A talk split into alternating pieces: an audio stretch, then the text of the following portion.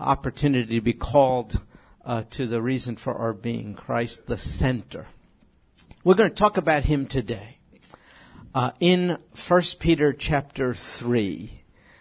Um, and I might not get past verse 18 because that's all I studied. No, I, I, I uh, it's, the verses after verse 18 are pretty rough. Um, and so leave it for Chuck. exactly. it's the Christian thing to do.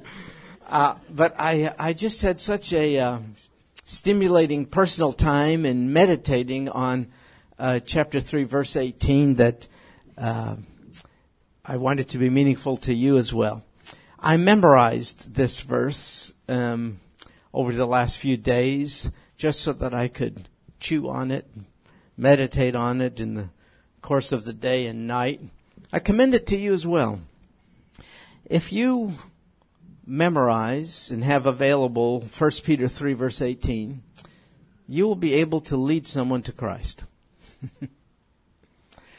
uh, you may be wondering, how do I proclaim the excellencies of the Lord Jesus? What is the good news? How do I communicate it in a way that someone might hear and believe and be saved?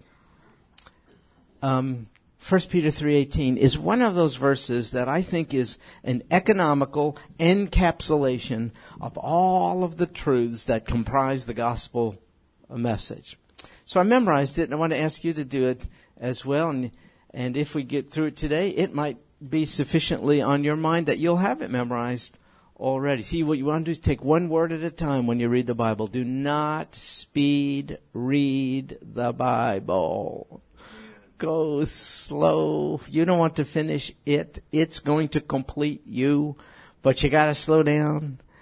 Uh, don't let it pass you by. Dig in. So, for Christ. What does that mean, Christ? Can you tell me? Anyone know what the word Christ means, Charlie? The anointed one, the holy one of Israel. Yes, it means the anointed one, Christ. It's the same as Messiah. I'm ashamed to tell you that for many years I thought that was the last name of this one called Jesus. I thought it was his last name. Maybe you're like me. And now I realize this Charlie just so well shared. It means the anointed one. But who anointed him? The Father. Anointed him in what sense? In what sense is he anointed? Can you please, what separates him? Out as the anointed one.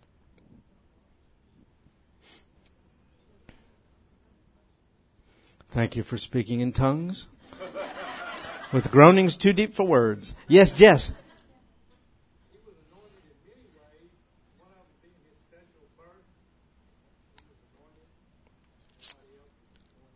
Yes, Jesse is correct. Anointed in many ways, not the least of which is his special birth. Nobody came into being in quite the same fashion. He's not one amongst many. He uh, has a special ordination, anointing, role, identity. He is the uh, Christ.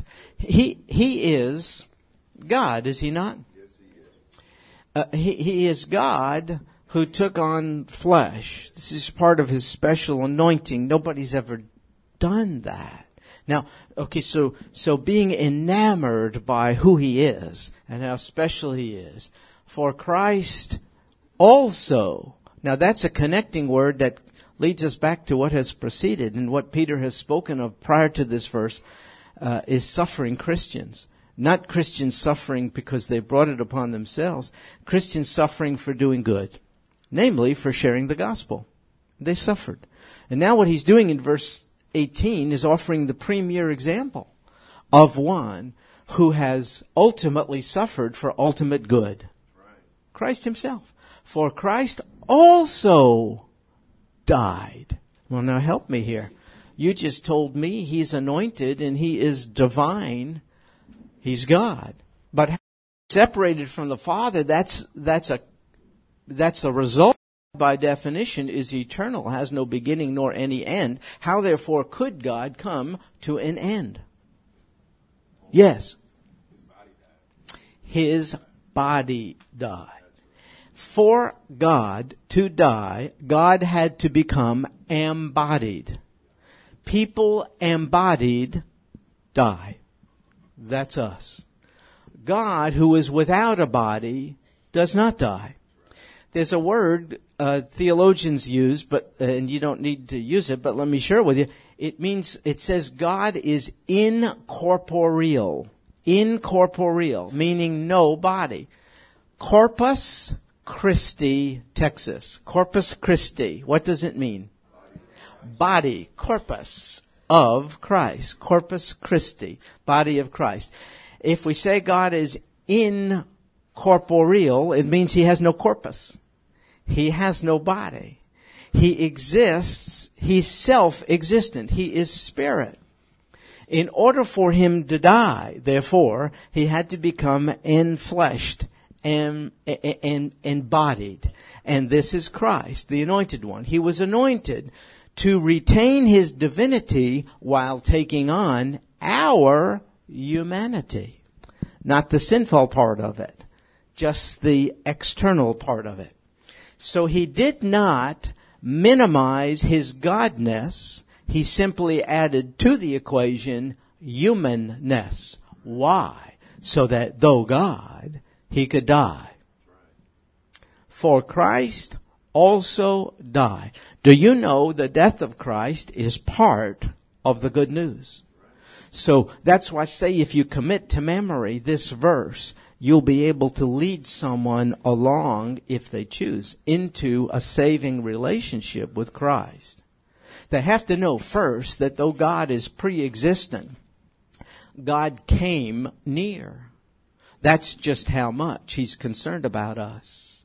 And He came near in the form of a body, a corpus. He, he is the Christ who is God in the form of man. And he did this so that he could die. For Christ also died for sins. Wait just a second. I understand that God has no body, that He exists apart from the material world. He cannot be contained in flesh unless He chooses to. And I also have an understanding that God by definition is without sin. Yet this says, this God, this God man, for Christ also died for sins. Whose, if not His? Yeah, yours and mine. So this God who took on flesh died for our sins so that when we die, we die without the burden of our sin. He took the burden of our sin in his dying so that in our dying we die free of it. Can you see it? Folks, that's the gospel. Now we're mentioning all kinds of huge theological concepts that you don't have to know of. We spoke about the preexistence of God. We spoke about the fact that his, he is incorporeal. We spoke about the incarnation, incarnation, and now we're speaking about something called substitutionary atonement. I'm telling you, in one verse of scripture, you're covering what you cover in three, four years of seminary. Memorize this verse and share it with somebody. For Christ, God in flesh, he who has no beginning nor any end subjected himself to an end. For Christ also died. Why did he do that? He did it for sin. Well, though as God, he has no sin, therefore it is my sin. For Christ also died for sin. He died for my sin so that I could die free of sin. You see it? It's the gospel message. For Christ also died for sins. Once is the next verse. Don't you love it? Do you know there are many things which, though in the Bible, are not to be repeated? Did you know that? Uh, some people think everything in the Bible is to be repeated. You hear something? What is that? Wow, that's a better message. Something's coming through the airways. You hear it, Mike? It's a guy with a British voice. Wow, I love that. What was that? Twilight Zone. Um, once, what Jesus did on the cross is not a repeatable event. There are many things in the Bible that are not repeatable events. Did you know that? I mean, you don't sacrifice an unblemished lamb on an altar of sacrifice anymore, do you? There are many practices in the Bible that are not for today. The principles are, but not the practices. How do you know which ones? We have to study the Bible. You can't just pick and choose. So this says what the Bible records, the death of the anointed one, Christ, took place for sin once. Once. It's not a repeatable event. It is so exhaustive, so complete, so total, so acceptable to the Father, it need not be repeated. It satisfied the requirements of his death. His dying once for sin satisfied the necessity of his dying in our place for sin once. He doesn't have to die again and again. You don't have to die again and again. He died once. Then what does it say? For all. Tell me what all means. For all. What does that entail? What does it mean he died once for all? From Adam to Z? From Adam to Z? Yeah. Oh, I like that. So you, so you mean like all people? Yeah. Absolutely. He died for. What he offered has the potential uh, to provide atonement or forgiveness for everybody. He died. f- What he did, he died once for all, for all people, all people groups, right? Muslim people, Yes, sir. Yes. Jews. Thank you so much for emphasizing that that point. I really appreciate you dramatizing. Um, um, and, oh, now Dan, we're onto something. What he did once for all was not just for all people, but for all times. Meaning what he did does not merely have an ancient significance, it has a now significance. Though what he did took place 2,000 years ago, what he did 2,000 years ago has a now implication.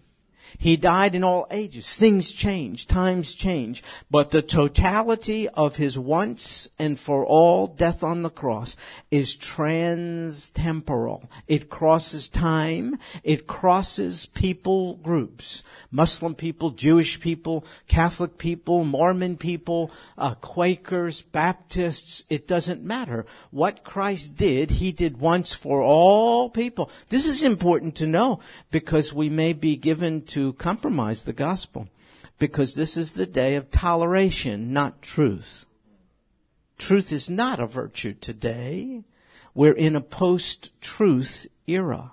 This is the day in which what's true for you need not be true for me. Just believe in what you want to believe in and leave me alone. But by definition, truth is absolute. If truth only pertains to an individual, it isn't truth. Truth applies across the board, but we don't want to hear that today. We, t- today it's toleration. Just tolerate my interpretation. Okay. But, but, but, so we're prone in this age of toleration and political correctness to say, gee, the Muslim coworker I know is so devout and passionate. The Jewish doctor, naturally it's a doctor, um, I go to is so sincere and nice and all the, or, or could be a lawyer. True, exactly. Exactly. Uh, the, the, my Mormon neighbor is such a wonderful family and is such a, a good person. And, and, and you're probably right about all those things. And then you have a tendency to say, how could it be that merely because they don't identify with this anointed one the way I do, that they would be eternally separated from him? So you'll want to be careful of that. And you want to make recourse to a passage like this one. For Christ also died for sin once for all. All people groups, all times, and all of your individual sins. When Christ died for your sins, all of your sins were future from the event.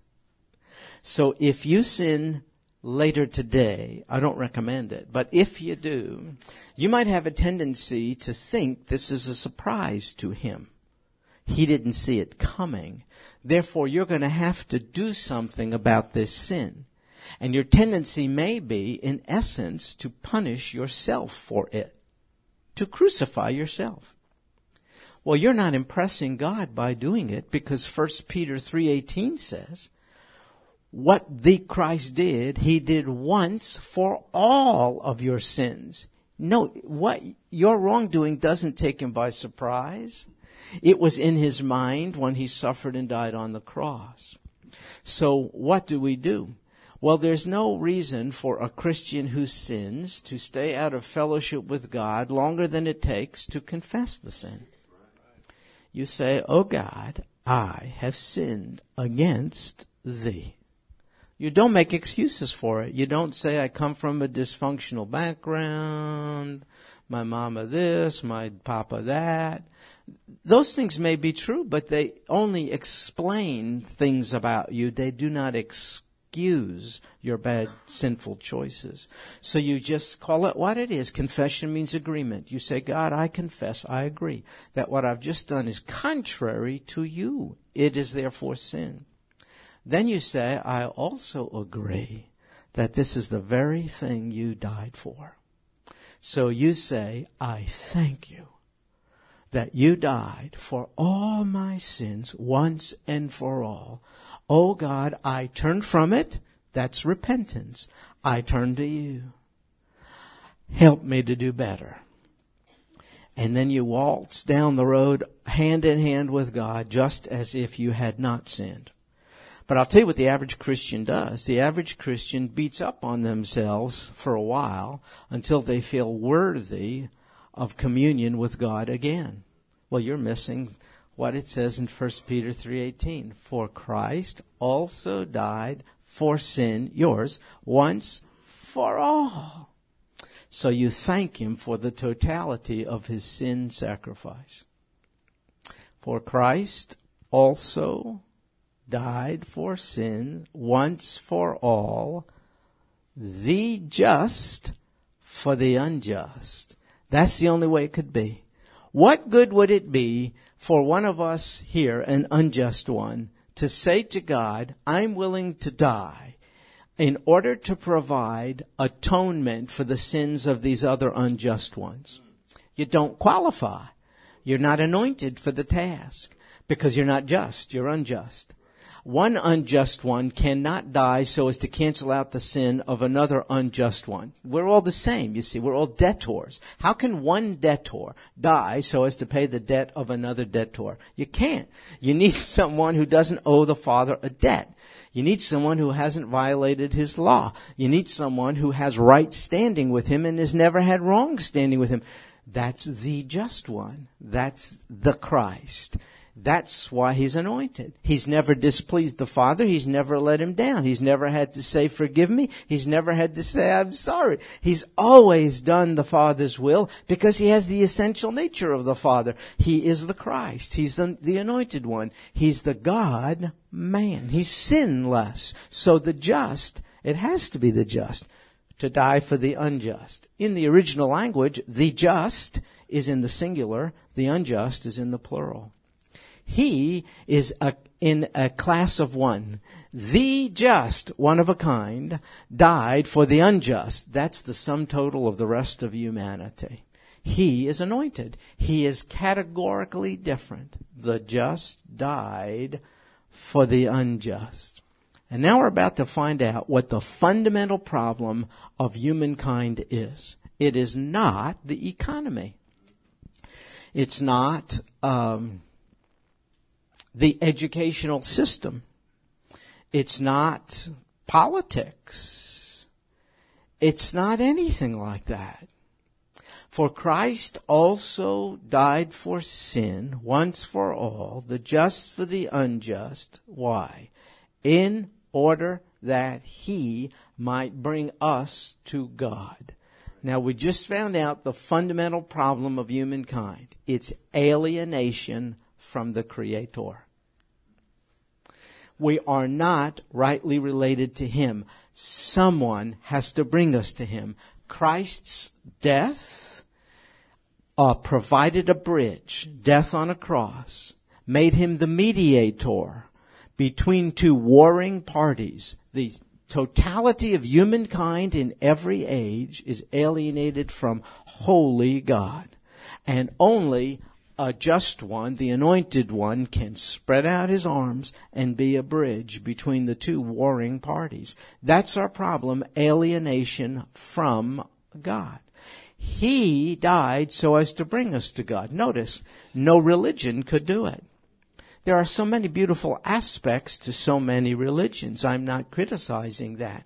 I'm just saying no matter how beautiful is the liturgy in a person's religion, no matter how passionate one is about it, they cannot bridge the gap between God and man because all religions are made by man. So whether it's my own Judaism or Catholicism or Mormonism or do you know being a member of a Baptist church cannot bring you to God? Do you know baptism cannot bring you to God? Let me get a little closer to home. Do you know uh, potlucks can't bring you to God? There's not a thing wrong with any of these things except they be a substitute for what only the anointed one could do. Look, for Christ also died for sin once for all, the just for the unjust, that he might bring us to God. He's the mediator. There is no other. So you could take this verse you can engage someone in wonderful conversation. They say to you, I'm glad you believe in this Jesus and that he makes you happy. But surely you're allowing for the fact that others have different points of view, different excursions, different pathways to God. Then you're going to say, could I just share with you what the Bible says? Not my opinion as over against yours. You're simply going to share. You're going to say, well, see, there is this Christ, meaning anointed one, meaning specially chosen by God. And he died. And there's no way for God to die unless he becomes man, and that's what Christ did. Uh, he didn't die for any problem, sin problem he had. He died for sin, yours, mine, because as God, he's sinless. And what he did, he did once for all. And uh, not only that, he did it so as to bring us to God. It is this Christ and Christ alone who is the one who could bring us back into right relationship with the Father.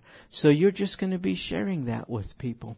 And you're going to say, God, would you use the power of your gospel to convert a soul? It's not your power of persuasion and debate. All you got to do is tap someone on the shoulder who you know and you say, I'm dying to share something with you.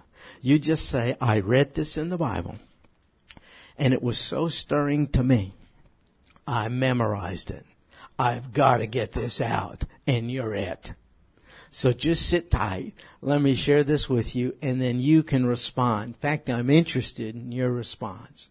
And you just share this. You say, here's the verse. For Christ also died for sin. Once for all. The just for the unjust. And here's why he did it. Here's why he did it. In order that he, not a system uh, of morals and ethics or religion, a person, that he might bring us to God. How?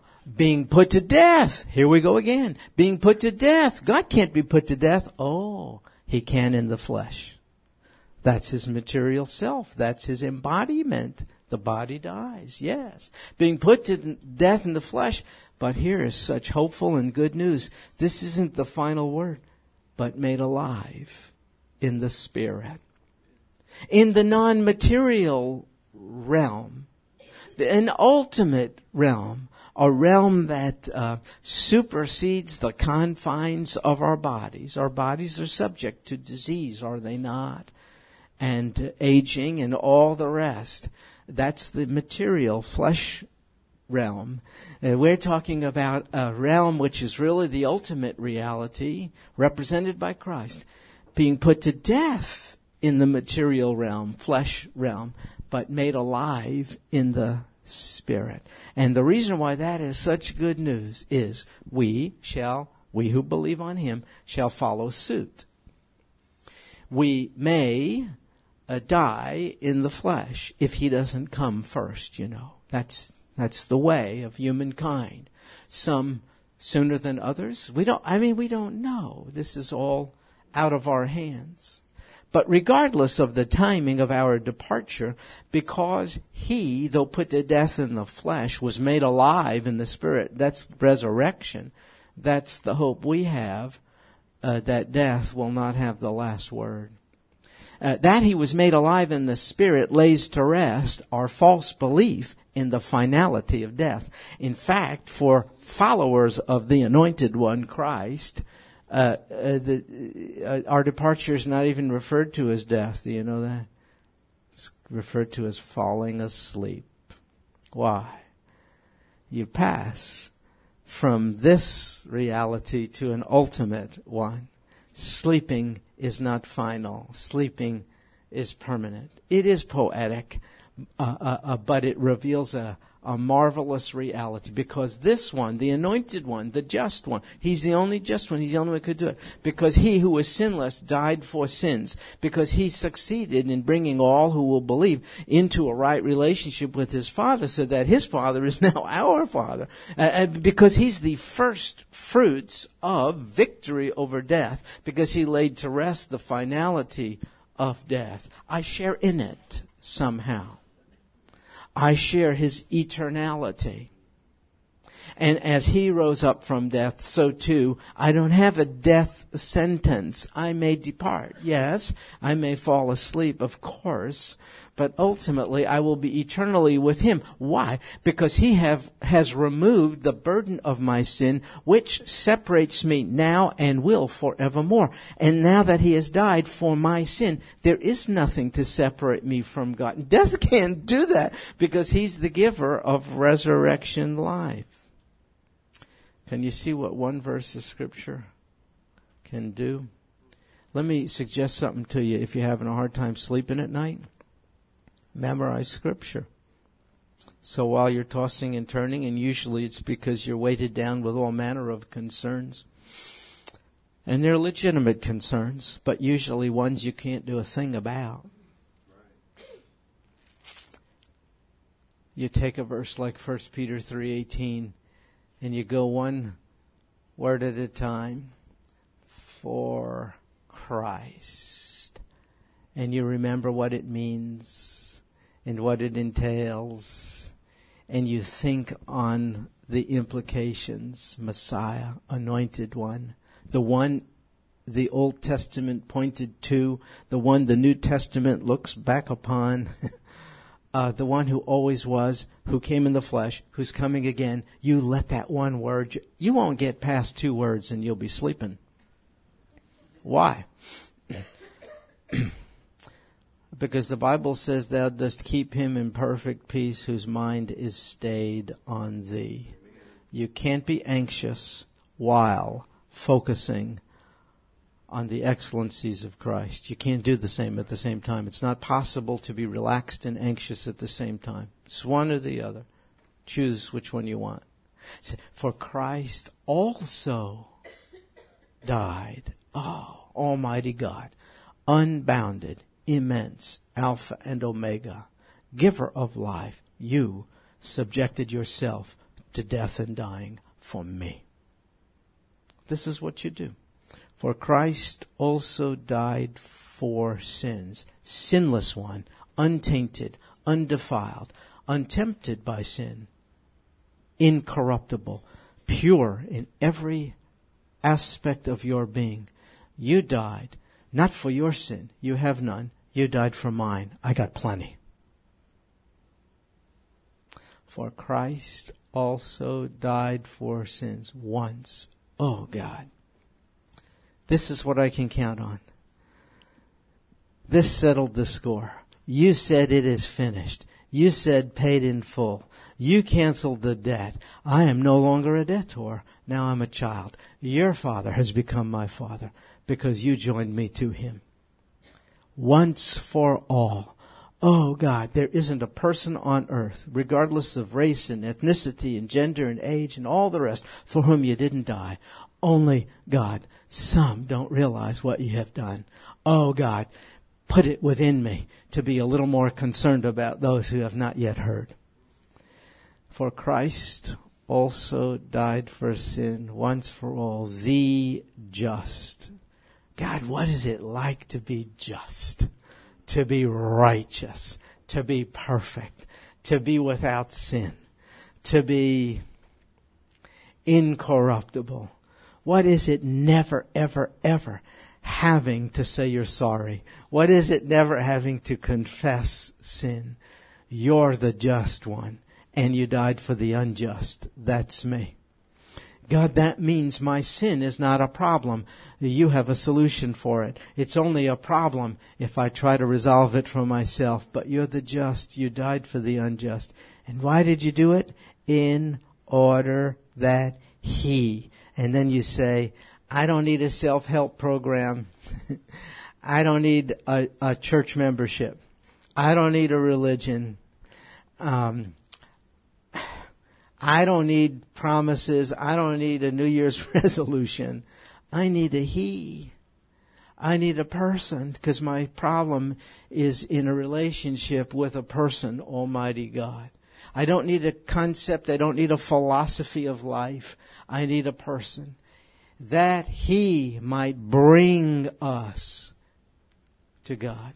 I'm alienated. I'm apart and I don't even have an inherent desire to be rightly related to Almighty God.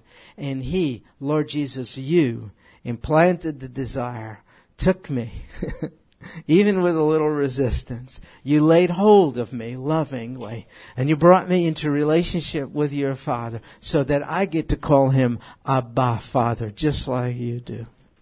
How did you do this? Being put to death. Who did it to you? anointed one. The Romans? Yeah. The Jews? Yeah. No. You yielded to it. Neither the Roman governmental leadership nor the Jewish religious leadership could have imposed this upon you. You did it because it is your desire to yield to the will of the Father. You volunteered for it, being put to death in the flesh. But oh God, you made, you have been made alive in the Spirit. How else can I speak to you wherever I am? You're not confined to a material being. I don't have to locate you in a church, in a temple, in a shrine, at the cross. I can find you right there in my heart. How do you get there if you're still in a material body? Oh, but you're not. You sent your very Spirit into me, the Helper, the Holy Spirit in me made alive in the Spirit. And then we say, Oh God, the ultimate reality is not, not my material reality, it is my spiritual reality. And, and God, oh, oh, death, where is your sting? It, it, it doesn't have the final word because I'm connected to your death, burial, and you will not get through 1 Peter 3:18. You'll be snoring like a baby.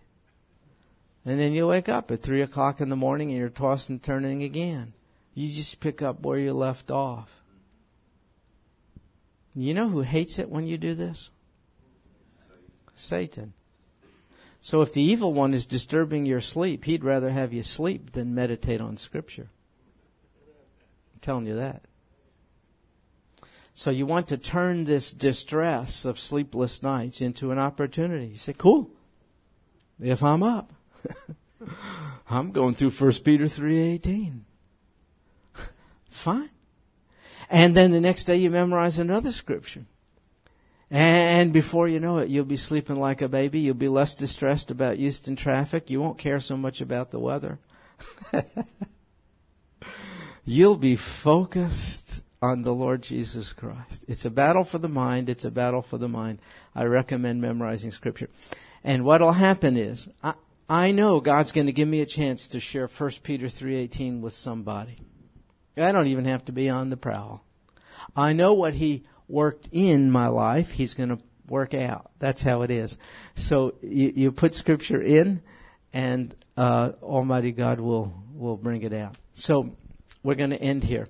Um, but let's see if you have this text memorized. Oh, okay, are you ready? So it's First Peter three eighteen. So so here we go. We'll go one word at a time. Are you ready? For Christ also died for sin once for all, the just for the unjust, in order that he might bring us to God, being put to death in the flesh, but made alive.